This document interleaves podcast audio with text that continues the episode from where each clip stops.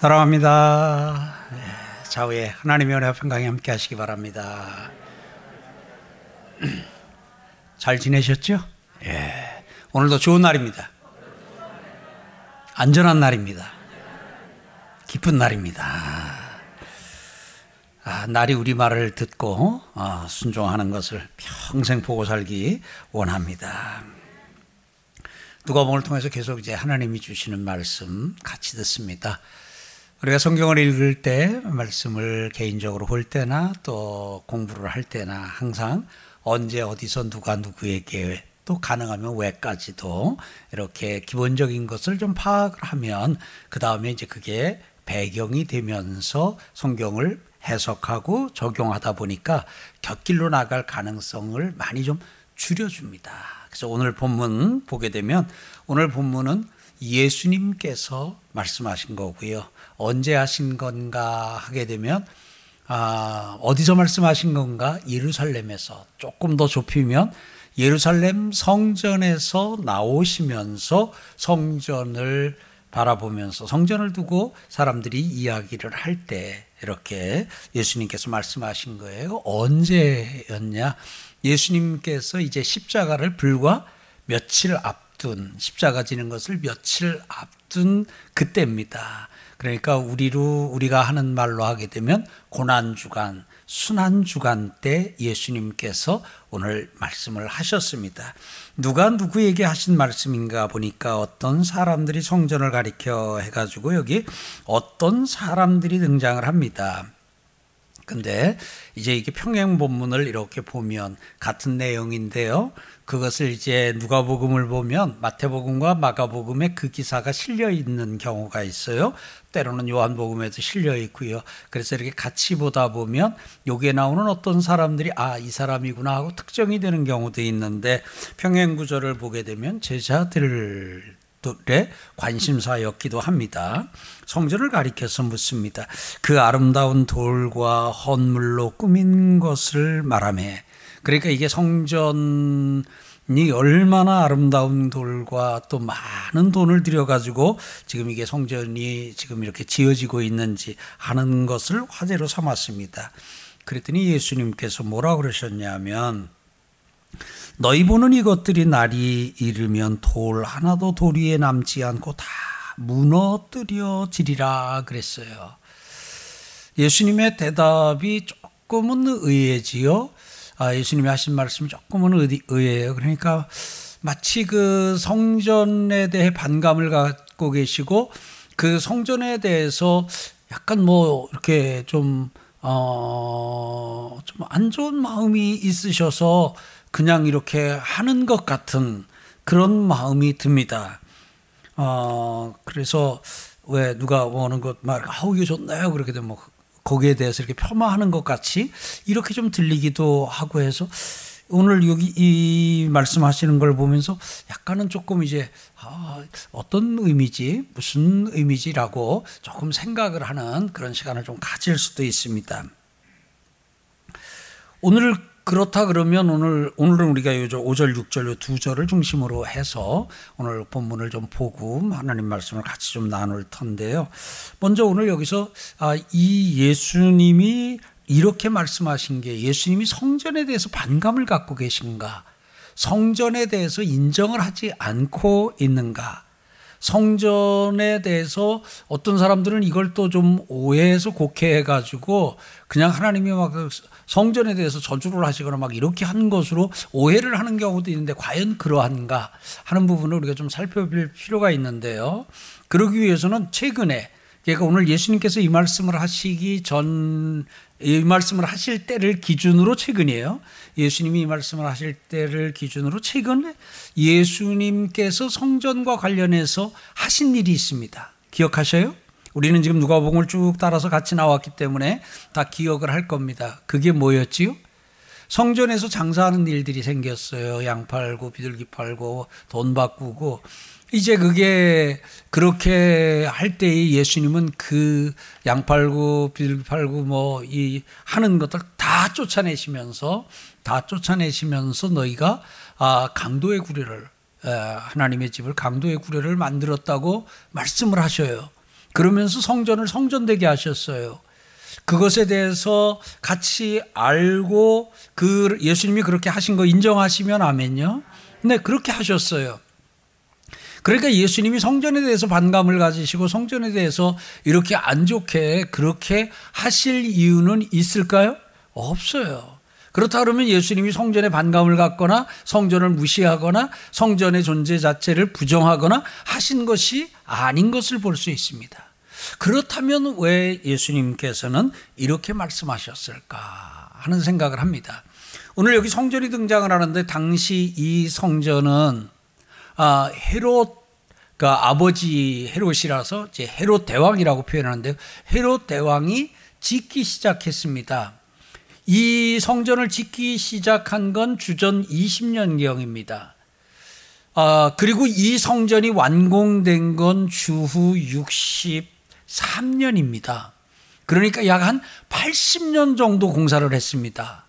아, 여러분이 생각할 때는 뭘 그거 하나 짓는데 팔십 년이 걸려 하는데 막상 현장에 가서 현장에 가가지고 그 이 되어진 일들이나 이런 것들 건물 아, 지금 남아있는 잔해나 이런 것들을 통해서 가늠을 해보게 되면 야, 그렇게 오래 걸리겠다 하는 그런 마음이 듭니다. 아주 웅장하고 큰 규모거든요. 이제 헤롯이 죽고 나서 그 뒤에도 이제 계속해서 이 성전 공사가 돼가지고 이제 주 육십삼 년이 되어서야 한 팔십 년 걸려서 공사가 완공됐으니까 지금 예수님께서 이 성전에 들어가셨고 이 성전을 두고 이 사람들이 또 제자들이 관심을 갖고 이렇게 말씀을 하실 때 그때는 성전이 한창 공사 중일 때였죠. 한창 공사 중일 때입니다. 자, 현장에 가서 보면요, 오늘 여기에 돌 위에 돌하나 남지 아니하고 이런 본문이 나오니까 그냥 우리는 생각할 때 요만한 돌 생각합니다. 아니에요. 돌이요, 제가 이렇게 팔을 이렇게 가로, 돌 길이가 가로로 이렇게 팔을 갖다 이렇게 뻗어도 이거보다 커요. 제가 좀 팔이 짧아서 그런가 한 두 개쯤 가야 되는 그런 긴 돌이기도 하고 높이도요, 높이도 이만한 돌들이, 예, 옛날 그 솔로몬 때 어, 지었고 그 위에가 또 무너지기도 했고 그 위에 다시 짓기도 했습니다만은 그 워낙 웅장하게 그렇게 지었어요. 웅장하게 그 성전을 짓고 이렇게 한 부분입니다. 그러다 보니까 그 돌들을 어떻게 가져왔을까? 우리가 이제 예전에 그 그린 그림들이나 이런 걸 보면 알 수 있지요. 지금은 크레인이 있어가지고 크레인으로 떠서 차에다 싣고 가가지고 크레인으로 내려가지고 크레인을 놓고 자자 저 돌리고 돌리고 돌리고 돌리고 내려 내려 내려 해가지고 다 갖다 앉히면 되지만 그때는 그런 장치가 없었어요. 그런 가운데니까 이제 우리가 그 그림에서 본 것처럼 이 나무를 잘라가지고 나무를 둥그런 나무를 놓고 어, 앞에 갖다 나무 하나 놓고 뒤에서 나무 들어가면 나무 갖다 놓고 밀고 뒤에 나무 갖다 앞에 나무 갖다 깔고 쭉 사람들이 밀고 그리고 뒤에 나무 가져다 앞에 또 놓고 또 쭉 밀고 이런 방식으로 이동을 하고 이제 그런 걸 가서 이제 자기들 높이와 비슷한 데다가 이걸 쌓을 때는 그건 뭐 그나마 좀 쌓겠다 그랬는데 그런 것들을 이렇게 오늘 공사하는 것처럼 이렇게 쌓고 그 위에 또 쌓고 또 쌓고 할 때 굉장히 높 거든요. 야, 크레인도 없고 기중기도 없는 그런 때가 어떻게 지었을까? 하여튼 가면 그런 그 지금 남아 있는 그 흔적들을 통해서 가늠해 볼 때 아주 그냥 그 아, 도대체 어떻게 지었을까? 아, 그런 마음이 듭니다. 지금 그런 공사가 한창 진행 중인 가운데다 보니까 가니까 이제 그 성전이 공사 중이에요. 공사 현장이에요. 그러다 보니까 당연히 화재가 지금 그쪽으로 옮겨가서 화재를 삼고 그렇게 하고 있습니다. 이 성전은 지금 헤롯이 아 헤롯이 헤롯 왕이 지었는데 헤롯 왕이 유대인이 아닙니다. 유대인이 아닌데 로마에 가서 왕의 위를 받아가지고 왔습니다. 그러다 보니까 유대인이 아닌 것이 늘 핸디캡입니다. 그러다 보니까 그것을 어떻게 하면 좀 이 핸디캡을 좀 보완할 수 있을까 해가지고 그 유대인들이 좋아하고 유대인들이 원하는 일을 좀 하자 해가지고 아마 시작한 일이 학자들은 이제 이 성전을 짓는 것을 그런 관점에서 봅니다. 여하튼 그렇게 해서 성전을 어, 지었습니다. 그 오늘 여기 성전이 나오니까 이 성전을 뒤로 좀 돌아가면서 성전 이야기를 오늘 좀 하도록 하겠습니다. 하나님 앞에 예배를 드렸습니다. 하나님 앞에 예배 드린 것에 대한 기록이 창세기로 가게 되면 이제 처음 사람 지음 받으면서 아담과 하와 그리고 가인과 아벨 나오는 가운데서 벌써 가인과 아벨이 하나님 앞에 제사를 드리고, 아, 아벨이 드린 제사는 하나님이 받으시고 또 가인이 드린 제사는 받지 않으신 것을 우리가 보게 됩니다. 그래서 하나님이 사람을 지으시고 그 사람에게 하나님을 예배하도록 그렇게 했는데 그 예배가 제사 형식을 통해서 하나님께 예배를 드렸습니다. 그래서 이제 우리가 잘 아는 대로 가인과 아벨이 제사 드린 내용이 창세기에 기록이 되고요. 그렇게 하면서 창세기로 조금 이제 지나다 가보게 되면은 아브라함이 등장을 하고요. 아브라함이 등장을 하면서 그는 가는 곳마다 도착하면 하나님 앞에 단을 쌓았더라, 이렇게 표현하고 있는데 그 단은 제단을 가리키는 거지요. 이 제단을 쌓고 그 위에 짐승을 잡아 하나님 앞에 제사를 드림으로 하나님을 예배했습니다. 우리가 그 아, 아브라함이 그렇게 아, 예배하는 삶을 살았던 것을 성경을 통해서 우리가 살펴본 적도 있습니다. 가는 곳마다 그는 먼저 단을 쌓았습니다. 하나님께 예배를 드렸습니다. 아브라함도 그랬고 그의 아들 이삭, 그의 아들 야곱, 이렇게 족장들이 이어오면서 계속 하나님 앞에 예배를 드렸습니다. 제사 형식으로 하나님 앞에 예배를 드렸습니다. 그러던 이스라엘 백성들이 애굽으로 내려가게 되지요. 야곱 때 이르러 가지고 흉년이 오면서 요셉이 먼저 내려가고 그 뒤를 이어서 야곱이 가족들 다 데리고 오늘로 얘기를 하면 집단 이민, 온 가족이 애굽으로 이민을 갑니다. 그곳에서 고센이라고 하는 지역을 따로 이렇게 배정받아 그곳에서 사백삼십 년을 지나고 때가 이르러서 하나님께서는 모세를 지도자로 세워가지고 이스라엘 백성들을 애굽에서 나오게 하셨습니다. 출애굽시키셨지요. 출애굽을 시키면서 하나님께서 제일 먼저 중요하게 가르친 것이 뭐냐면 하나님을 예배하는 겁니다. 그래서 모세를 불러가지고 아, 하나님을 예배하는 하나님께 예배하는 성막을 지으라고 하셨습니다. 이 성막은 이동식, 이동식입니다. 천막, 그 뒤에 막자가 천막에 할 때 그 막자입니다. 그러면서 성막의 규례들을, 성막의 기물들을, 성막은 어떤 크기로 어떤 모양으로 무슨 재료를 가지고 어떻게 지어야 하는가 하는 것을 하나님께서는 모세를 통해서 아주 구체적으로 지정을 해 주셨고 모세는 그것을 그대로 구현해 가지고 성막을 만들었습니다. 성막을 만들고 이스라엘 백성들은 이동을 할 때면은 성막을 앞세웠습니다. 그러니까 이 성막을 앞세웠다는 것은 그 성막이 성소와 지성소로 되어져 있는데 그 지성소 안에 있는 언약궤를 앞세우고 앞세우고 그들이 또 이제 천막을 치고 성막을 치고 진을 칠 때는 그 중심에다가 성막을 치고 중심에 성막을 먼저 치고 그리고 나서 그 성막을 중심으로 이렇게 이스라엘 백성들이 각 지파별로 진을 치고 천막을 치고 그리고 거기서 유숙하다가 하나님이 가라 그러시면 가고 하나님이 멈추라 그러시면 멈추었던 것을 봅니다. 그래서 이스라엘 백성들이 출애굽하는 과정을 보게 되면 항상 하나님이 가장 앞에, 하나님을 가장 앞에 세웠습니다. 그래서 이스라엘 백성들이 가나안 땅을 들어갈 때도 어떻게 해요? 제사장들이, 법궤를 맨 제사장들이 그 요단에 발을 담글 때에 요단강이 갈라지면서 그들이 그 가나안 땅을 향해서 들어갔습니다. 그래서 이것은 무엇이냐면 이스라엘 백성들이 이 한, 이 성막은 하나님께 예배하는 것이고 예배하는 장소고 하나님이 임재하셔서 예배를 받으시는 것입니다.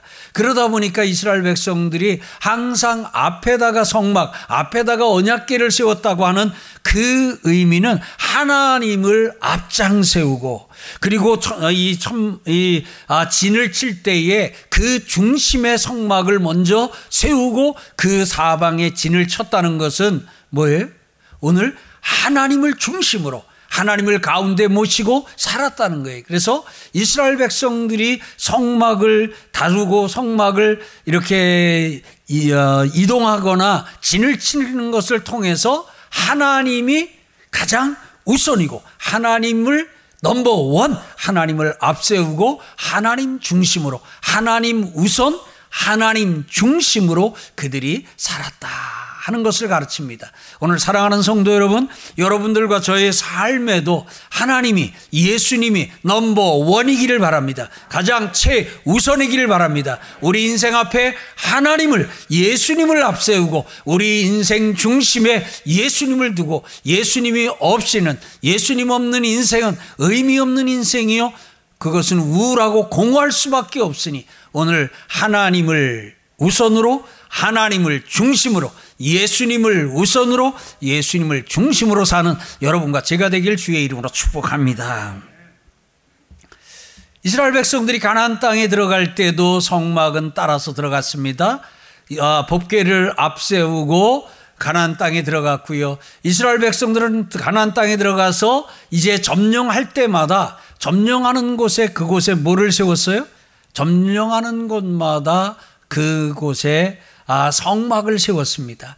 그래서 아, 헤드쿼터가 세워지는 곳마다 지휘소랄까요? 이제 그 수도라고 하기에는 너무 아직 이제 이렇게 형성되기 좀 전이니까요. 그 이 지휘본부가 있는 그곳에 항상 성막이 그곳에 있었고, 그래서 지휘본부를 이제 길갈에서 또 이제 다른 곳으로 옮길 때, 옮길 때마다 이 성막도 함께 옮겨가고, 그래서 이스라엘 백성들이 가나안 땅에 들어갈 때 성막도 함께 갔던 것을 봅니다. 이스라엘 백성들은 그곳에서 하나님을 예배했고, 이스라엘의 남자들은 일 년에 세 차례 그 성막에 와서 하나님을 배웠고 하나님께 제사 형식으로 하나님을 예배했습니다. 그러던 성막이 우리에게 이제 아, 우리 눈에 띄고 보여진 것은, 이제 그 이스라엘 백성들이 가나안 땅에 들어간 지 꽤 오래됐지요. 들어가서 사사시대를 지나고 사사시대 끝 무렵에 이제 아, 사울을 왕으로 세워야 되는 그런 때가 되었을 때에 사무엘이 등장을 하지요. 그래서 사사시대와 왕정시대를 연결해 주는 역할을 이 사무엘이 감당을 했던 것 잘 아시지요? 그 사무엘이, 사무엘을 낳게 되는 과정에 성막이 나옵니다. 그때는 성막이 어디에 있었냐면 실로에 있었습니다. 실로가 지명인데 우리는 왜 실로가 하면 신솔로가 먼저 들어와서 그런가? 자꾸 왜 그 저 지명이라기보다는 뭔가 이렇게 뭐 이렇게 어떻게 뭐 신선한 어떤 그 이제 이런 느낌이 좀 오는데 그런 건 아니고요. 아, 베델과 같은 동네 이름입니다. 지역 이름입니다. 실로에, 실로에 있는 성막이 당시에 실로에서 조금 이렇게 아, 그 자리에 거기 있었습니다. 거기 가서 한나가 기도하고 거기서 아, 하나님께서 한나에게 아들을 주셨고 그 아들이 사무엘이고 그 아들이 성막에서 자라고 한 것을 우리가 기억합니다. 그리고 이제 사울이 왕이 되고 다윗이 왕이 되고 솔로몬이 왕이 됩니다. 다윗이, 사울이 왕일 때는 성막에 대해서는 별로 이제 이렇게 드러나거나 또 언급이나 이렇게 좀 내용을 찾기는 어려워요. 근데 다윗이 왕이 되었을 때 보게 되면 성막이 어디에 와 있냐면 기브온 산당에 성막이 와 있습니다. 어, 왜 하필이면 어, 그, 사, 그 산당에다가 갔다가 산당에다가 성막을 설치했대, 이렇게 이제 오해할 수 있는데요. 산당이라는 단어가 성경에서 사용될 때 두 가지 의미가 있습니다. 하나는 그 우리가 아는 그 산당, 그러니까 이제 산에 있는 집당자 써가지고 그 일반적으로 점치고 우상숭배하고 하는 그러한 우리가 알고 있는 개념의 산당과, 또 하나의 산당은, 또 하나의 산당은 이게 높은 곳에, 높은 곳, 그래서 이제 하이 플레이스라고 하는 이 높은 장소라는 그러한 일반 명사입니다. 그러한 의미거든요. 그래서 산당이다 하게 되면 아, 그 산의 높은 곳입니다. 근데 우리가 그거를 산꼭대기라고 번역을 하면 참 좋겠는데, 산꼭대기라고 번역을 하면 또 이게 안 맞아요. 안 맞는 이유가 뭐냐면 우리나라 산과 그 나라 산이 달라요. 우리나라 산은요, 이렇게 여기 도봉산, 뭐 여기 우리가 수락산 올라가 보면 알지만 다 이렇게 울퉁불퉁하고 가게 되면, 정상에 올라가게 되면 요만해요. 그죠? 사람 몇 명이 가가지고 거기서 제일 높은 곳에 가게 되면 사람 몇 명이 쓰게 되면 그냥 다음 사람은 기다려야 될 정도로 그렇게 어떤 한 끗 끝에 이게 보물입니다. 근데 이 성경의 땅에 이 높은 장소는요, 거기에 올라갈 때 이렇게 올라갑니다. 근데 올라가게 되면 그 위에가 이렇게 평평한 평지가 나옵니다. 평평한 평지가 나오는데 이제 이 기브온이라고 하는 이곳도 가서 보게 되면은 올라갈 때 이렇게 올라갑니다. 그래서 가서 보면 아주 그냥 널따락한 평지가 나오고, 그래서 전쟁을 하게 될 때 그 후로요, 전쟁을 하게 될 때 전쟁 때마다 그곳이 진지로 사용이 되고 거기서 군인들이 진을 치고 전쟁을 하고 했던 것을 봅니다. 그러니까 이건 기브온 산당이라고 할 때에 기브온 산당에서 나중에 솔로몬이 일천번제를 드리잖아요. 그럴 때 왜 하필이면 산당에 가서 일천번제를 드려?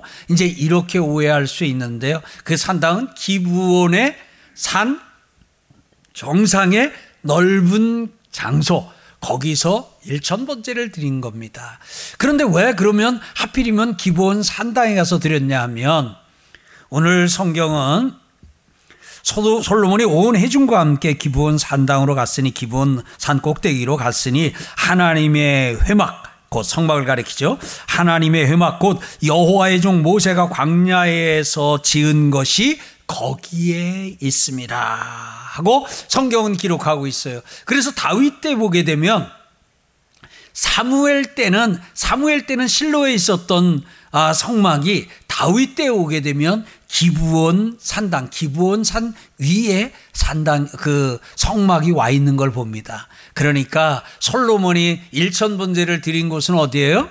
솔로몬이 일천번제를 드린 것은 기브온 산 위에 있는 여호와의 성막에서 일천번제를 드린 겁니다. 그러니까 점치는 집에서 일천번제를 드린 게 아니라 어디서 드렸다고요? 성막에서 드렸다는 거. 여러분들이 이거 이제 우리가 상식으로 좀 갖고 가면 되겠습니다. 그런 가운데서 어, 여러분 그때 성막은 거기 있었습니다. 그런데 성막은 성소와 지성소가 있는데 지성소 안에는 중심이, 핵심이 뭐냐면 언약궤, 법 법궤라고도 하지요. 증거궤라고도 합니다. 이 법궤가 핵심인데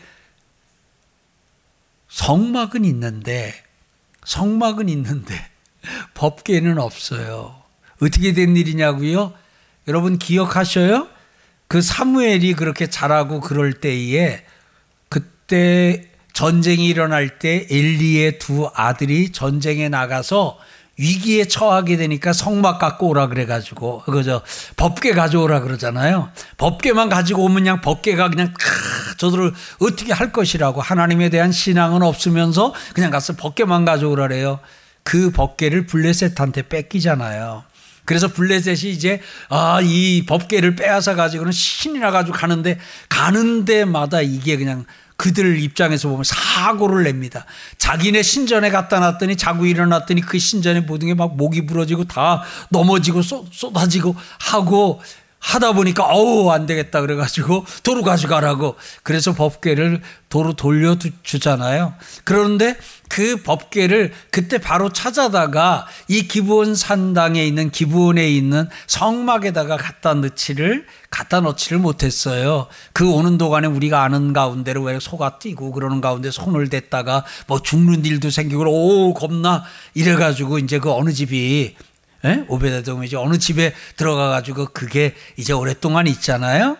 그런 가운데서 이제 다윗 때 이르러가지고 다윗이 다윗이 아, 성 성막은 있는데 이게 법궤가 없구나 그래가지고 법궤를 찾으러 찾아놨으지요. 그래가지고 그 집에, 오베데돔의 집에 있던 법궤를 가서 찾아가지고 옵니다. 그 과정에도 또 그거 왜 또 이 수레에 실었다가 또 뭔 일을 하고 그랬다는 거, 어, 또 뭐 이제 이런 과정들도 좀 거치는 아, 그런 일들도 우리가 있었습니다. 결국은 찾아가지고 왔습니다. 그 찾아가지고 왔으니까 이 예루살렘보다 기브온은 그 위쪽에 있거든요. 그러니까 당연히 그 법궤를 찾아다가 지금까지는 이게 어떻게 보면 회막 안에 알맹이는 없고 이게 이게 아, 성막만 있는 그 안으로 가져다가 이 다윗이 갖다 넣을 것 같은데 그러지를 않고요. 다윗이 예루살렘에 있는 자기 왕궁 옆에다가 텐트를 치고 천막을 치고 그리고 그 천막 아래다가 법궤를 안장합니다. 그 법, 법궤를 거기다 가져다 놓습니다. 그래서 성경에 다윗의 장막이라고 나오면 그게 바로 그 이 다윗이 법궤를 가져다 놓기 위해서 친 천막이라고 여러분들이 이해를 하시면 돼요. 그래서 여하튼 여기서 이제 이게 이렇게 둘로 이렇게 나뉘어져 있습니다. 그렇다 해서 다윗이 저 기브온에 있는 성막을 부정하거나 나몰라라 그런 거 아니에요. 그 성막에는 성막에는 이 사독을 비롯한 그 사독 계열의 제사장들을 세워가지고 거, 거기서 하나님을 예배하고 그렇게 하도록 했습니다. 그리고는 또 이 그 다윗의 장막 아래에 있는 이 법궤 언약궤 아래는 여기서는 그 아삽과 그의 형제들로 하여금 여기서 하나님을 또 예배하게 하고 양쪽 다 그 일을 하도록 했습니다. 그러다가 어느 날 보니까 자기는 백향목으로 지은 집에 거하고 있는데 하나님은 그 이제 법궤가 하나님의 임재의 상징이거든요. 근데 하나님은 저렇게 천막 밑에 저러고 있는 게 아니 너무 면목이 없는 거예요. 그래가지고 그가 아 내가 이 하나님을 위하여 집을 짓겠다. 그래서 선지자를 불러가지고 그 얘기를 했더니 선지자가 선지자가 아, 훌륭하십니다. 아 어떻게 그렇게 귀한 생각을 했습니까? 이렇게 맞장구를 쳐주었지요. 근데 밤에 하나님이 그 선지자를 통해서 아니다. 너는 너에게는 내가 아, 성전 짓는 거 허락하지는 않는다. 대신 네 그 마음은 내가 기쁘게 받겠다. 대신 성전은 네 아들이 지을 것이다 라고 이야기를 합니다. 그래서 다윗이 그 모든 것을 준비해 가지고 재료들을 다 준비를 해서 성전을 그 아들로 하여금 짓게 하고 죽지요. 그래서 솔로몬이 성전을 짓습니다. 기억하셔요? 솔로몬이 성전을 그래서 솔로몬이 성전을 짓기 전에 왕이 된 후에는 아직 성전이 없기 때문에 성막이 있는 기브온에 가서 일천번제를 하나님 앞에 드립니다. 그리고 이제 성전을 예루살렘에 다윗이 미리 준비한 땅에다가 성전을 짓고 성전 봉헌을 하지요. 성전 봉헌, 성전 낙헌 여러 가지 표현을 쓰는데 크게 잔치를 하며 기뻐하며 즐거워하며 그 역사와 그 일들을 이루는 게 성경의 여러 곳에 이렇게 나와 있습니다. 자, 그렇게 아, 지은 성전, 그 솔로몬이 지은 성전이 그 뒤에 또 이제 이스라엘 백성들이 또 이제 바벨론의 침공을 받으면서 또 무너지고 다시 재건하고 나중에 오게 되면 거기다가 헬라가 가서 우상 뭐 섬기는 거를 또 하기도 했다가 다시 찾기도 했다가 그런 과정을 거쳐서 이제 이 헤롯 때까지 와서 헤롯이 지금 리뉴얼 아주 대대적인 아주 재공사로 성전을 짓고 있습니다. 지금 성전이 아직 완공이 안 된 공사 중인데 그 아마 그 옆에서 보면 지금 머릿속으로 그려도 장엄한데 옆에서는 그냥 그냥 입이 벌어질 정도의 대규모 공사였을 거라고 사료됩니다. 그런데 예수님께서 돌 위에 돌, 돌 하나도 돌 위에 남지 아니하고 다 무너뜨려지리라 하고 말씀을 하시니까 제자들도 놀라고 듣는 사람들도 이게 뭐야 하는 그런 마음을 가졌던 걸 봅니다. 성전은 뭐 하는 곳이라고요? 예배하는 곳 같이요. 성전은 뭐, 하시, 뭐 하는 곳이라고요? 예배하는 곳. 그리고 성전에서는 항상 하나님의 임재의 상징인 지성소가 있고 그래서 거기서 하나님과 교제하며 하나님께 예배를 드리며 하나님이 임재하셔서 이스라엘과 함께 하시는 그것을 그렇게 오랫동안 그렇게 해오셨습니다. 그런 성전이 무너질 것이라고 하니까 듣는 입장에서 상당히 좀 당혹스러울 수 있지요. 사랑하는 성도 여러분, 그러면 예수님께서 성전에 대해 부정적인 생각이나 악감을 갖고 성전에 대해서 저주하신 것인가? 아닙니다. 그렇다면 왜 예수님은 돌 하나도 돌 위에 남지 않고 다 무너뜨려지리라 그랬을까요? 여러분, 성전은 그 앞에 성막은 그 앞에 제단은 다 예수님을 상징하는 것이고 예수님의 모형입니다. 이 제사는 짐승을 잡아들이든 그 모든 제사는 다 예수님을 예표하는 것입니다. 그래서 성막의 모든 제도들도, 성막의 모든 기구들도, 제사의 모든 방법들도, 제사의 모든 제물들도 그 안을 자세히 들여다보면 거기 다 예수 그리스도가 있습니다. 동의하시면 아멘요. 이제 가끔 우리 이석재 목사님이 한 한 달씩 저 이 레위기 강해를 해주고 있는데, 아주 깊이 있게 레위기를 연구해가지고 또 우리에게 맛있게 말씀을 먹여주고 있습니다. 그 레위기에 제사를 계속 다루고 있는데 그 제사 다루다 보면 항상 나오는 것이 예수 그리스도예요. 그러니까 제사, 성전, 성전의 기물, 그 모든 것이 다 누구를 보여주고 누구를 예표하는 거라고요? 예수 그리스도를. 그래서 성전에서 제물에는 항상 피 흘림이 있어요. 피를 흘려요. 그 피가 속죄함을, 속죄함을 가져다 줘요. 어떤 사람들은 오해라 해서 구약의 성도들은 짐승의 피로 속죄함을 받았고 신약의 성도들은 예수의 피로 속죄함을 받았다. 아닙니다. 구약의 성도들도 예수의 피로 속죄함을 받았고, 예수님 때의 성도들도 예수의 피로 속죄함을 받았고, 우리도 예수님의 피로 속죄함을 받았습니다. 오늘 구약의 성도들은 양을 잡고 소를 잡고 염소를 잡고 그렇게 하나님 앞에 제사를 드리는, 피 흘리는 제사를 드림으로 제사를 드림으로 앞으로 오실 예수 그리스도의 피 흘림을 예표하는 그것으로 그 예수님의 피로 사죄함을 받았습니다. 신약의 예수님 당시의 성도들은 예수님의 흘린 피로 오늘을 사는 여러분들과 저는 예수님이 제정해 주시는 성찬식을 통하여 이 떡은 너희를 위하여 위하는 내 몸이다, 이 잔은 너희를 위하는 내 피니라 해서 그 성찬에 참여하고 성찬을 통해서 예수님의 그 피로, 예수님의 그 살로 내 죄가 사함받고 내가 구원받았음을 우리는 늘 경험하고 늘 느낍니다. 믿으시면 아멘이요. 그러니까 구약이나 신약이나 모든 성도들이 다 예수의 피로 구속함을 받았고 속죄함을 얻었습니다. 예수의 피로 속죄함 받으신 분 아멘.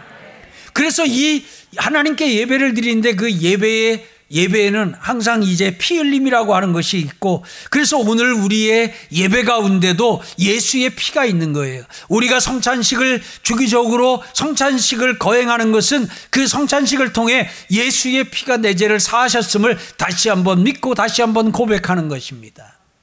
그리고 이 성전은 하나님을 예배하는 것이요, 하나님을 만나는 것입니다. 이스라엘 백성들은 남자는 일 년에 세 차례 반드시 어디에 살든, 갈릴리에 살든 어디에 살든 성전에 가서 하나님께 제사를 드려야 했습니다. 그래서 유월절이 되게 되면 전국에서 사람들이 몰려오기 때문에 항상 예루살렘은 아주 만원을 이루고 있는 것을 봅니다. 사랑하는 성도 여러분, 만약 지금도 그렇다 그러면 우리는 어째야 되죠?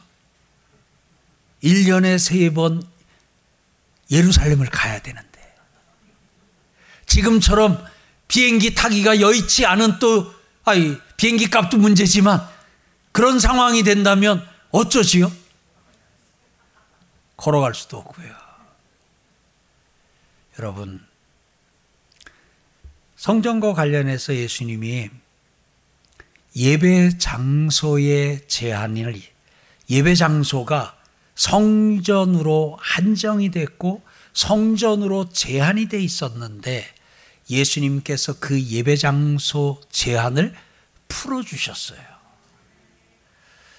그 수가성에서, 사마리아 그 야곱의 우물에서 수가성 여인을 만나 예수님과 대화를 나누는 가운데 아, 그 여인이 아, 당신들은 예루살렘에서 예배하고 우리는 이 산 그리심산에서 예배하는데, 그 사마리아 사람들은요, 그런데 어디서 예배하는 게 맞습니까? 그런 의미의 질문을 할 때 예수님께서 하신 말씀이 이 산에서도 말고 예루살렘에서도 말고 너희가 아버지께 예배할 때가 이르리라. 아버지께 참되게 예배하는 자들은 영과 진리로 예배할 때가 오나니 곧 이때라. 아버지께서는 자기에게 이렇게 예배하는 자들을 찾으시니라. 하나님은 영이시니 예배하는 자가 영과 진리로 예배할지니라. 영과 진리로 예배할지니라. 지금까지는 너희는 그리심산, 유대인은 유대인은 예루살렘 성전으로 예배 장소를 한정 국한했지만 성령이 너희에게 임하게 되면 이제 영과 진리로 하나님 앞에 예배드릴 날이 오는데 그때는 장소에 구애받지 아니하고 너희 있는 곳 어디서든지 예배를 드릴 수 있는 때가 오리라. 아멘. 아멘.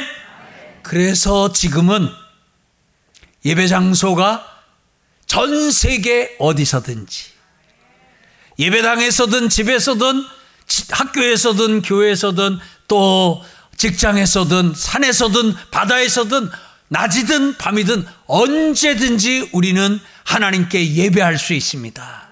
하나님께 예배할 수 있습니다. 그런데 이 성전은 뭐였냐면 그 예수님, 그 예수님이 오시기 전까지 그 예수님을 예표해주고 예수님을 보여주고 예수님의 그림자로서 하나님께서 허락하신 거예요. 그런데 예수님이 오셨습니다. 그러면 이제 더 이상 실제이신 예수님이 오셨으니 희미한 그림자를 바라보면서 예수님을 믿고 예수님을 생각하던 생각하는 일은 더 이상 하지 않아도 돼요. 얼굴과 얼굴을 대면하여 예수님을 배울 수 있게 되니까. 그래서 오늘 여러분 한번 보세요. 모델하우스가 있어요. 모델하우스는 언제 지어요? 아파트 짓기 전에 지어요? 아파트 짓는 동안에 지어요? 아파트 지, 지은 후에 지어요? 아파트 짓기 전에, 아직 땅도 파기 전에 이런 집을 지을 겁니다 해가지고 모델하우스를 지어요. 모델하우스 짓는데 어떤 때는 십억을 드리기도 하고 어떤 경우에는 십오억을 드리기도 해요. 그래가지고는 그 와서 미리 앞으로 지어질 집을 모델하우스에 와서 보고는 아 주방은 이렇게 생겼구나, 방은 이만하구나, 아 거실이 참 넓으네, 아 이제 이렇게 다 둘러보고 아 나 이 집 청약할 거야, 나 이 집 분양받을 거야 이제 결정을 합니다. 아파트 공사가 진행이 됐습니다. 아파트가 완공이 됐습니다. 사람들이 입주했습니다. 이 모델하우스는 어떻게 해야 돼요? 아니 십오억이나 들였는데요. 아니 십오억이나 들여서 지었는데 사무실로라도 써야 되지 않아요? 아파트 공사가 완료되면 더 이상 모델하우스는 필요해요? 안 필요해요? 이것은 언제까지 필요한 거예요? 아파트가 완공되기까지. 아파트가 이런 아파트가 지어질 겁니다. 이런 아파트를 지을 것입니다 하고 보여주는 용도예요. 인정하면 아멘요. 아파트 모델하우스인데 아멘까지 했어요? 무슨 의미냐? 예수님이 오시기 전까지 성전이 그 역할을 한 거예요. 성전이 모델하우스 역할을 한 거예요.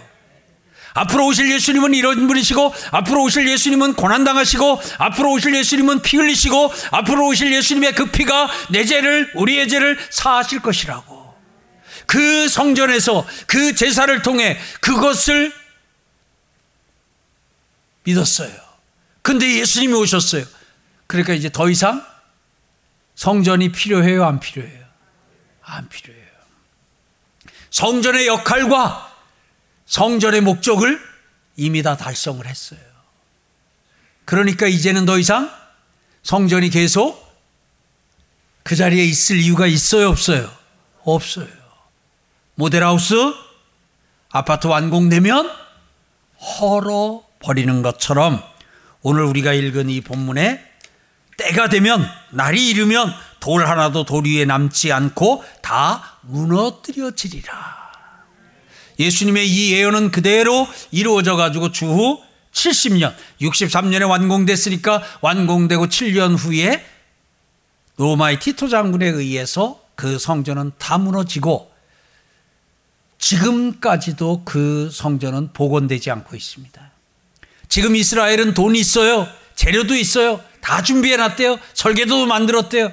그래서 솔로몬의 성전이 있던 그 자리에 성전을 지으려고 하는데, 지금은 그곳에 가면 황금색 돔이 있는 회교 사원이 있어요. 또 예루살렘 사진 보고 어 저거 성진이야. 그러면 안 돼요.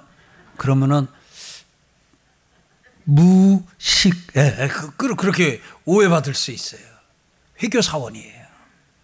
그, 자, 그 황금돔 사원이 서 있는 그 자리가 솔로몬이 지었던 성전이 있던 자리, 헤롯이 지었던 성전이 있던 자리는 맞아요. 돈 있고 재료도 있고 기술도 있는데 이스라엘이 거기다가 못 짓고 있어요. 그래서 이스라엘은 제삼 성전이라 해서 그걸 막 지으려고 그래요. 근데 만약 지금 그 회교사원을 헐고 거기다 짓는다 하게 되면 그 이슬람 세력과의 아주 큰 전쟁을 불사해야만 가능할 정도로 그냥 물리적으로 지금 어떻게 할 수가 없는 상황이에요. 오늘 사랑하는 성도 여러분, 성전은 이미 기능을 다했습니다. 성전은 이미 기능을 다했습니다. 성전은 이미 역할을 다했습니다. 그러니까 만약 여러분들도 다시 성전 무너진 성전을 다시 지어야 돼. 그러면은 안 돼요. 그리고 나서 성전이 성경에서 언제 등장을 하냐면 사도행전에 가면 성전이 또 등장을 하는, 아, 저 고린도전서에 가면 성전이 등장을 하는데 이렇게 기록이 돼 있어요. 너희는 너희가 하나님의 성전인 것과 하나님의 성령이 너희 안에 계시는 것을 알지 못하느냐. 너희는 너희가 하나님의 성전인 것과. 너희가 누구예요? 예수를 믿는 우리예요. 같이 합시다. 내가 내가, 내가 성전입니다. 한 번 더. 내가 성전입니다. 나는 성전입니다. 왜 우리가 가는 곳마다 거룩한 역사가 나타나고 왜 우리가 가는 곳마다 놀라운 역사가 나타나느냐? 내가 성전이기 때문에. 왜 내가 가는 곳마다 나를 통해 사람들이 예수를 알게 되고 나를 통해 하나님을 알게 되느냐? 내가 성전이기 때문에. 내가 성전이기 때문에. 같이 합시다. 나는 나는 나는 성전입니다.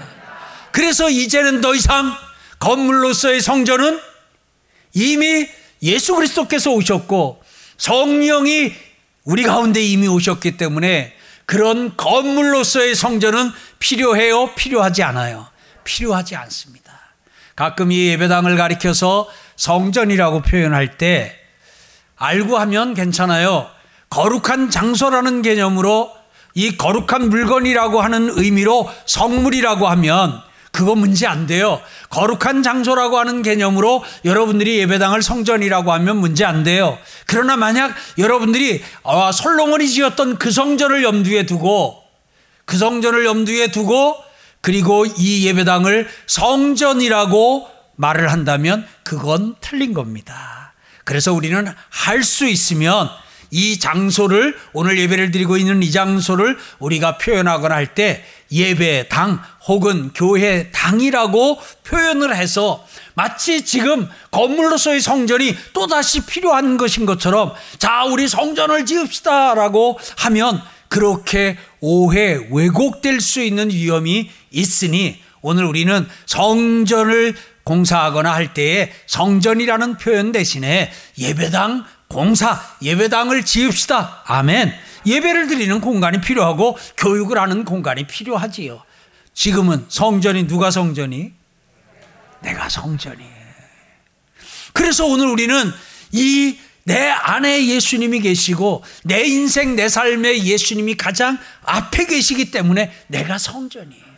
그래서 여러분이 성전인 여러분의 몸을 성전으로 잘 유지관리하시고 성전에서 날마다 하나님을 예배하는 신나고 즐겁고 힘찬 날마다가 이어지기를 주의 이름으로 축복합니다.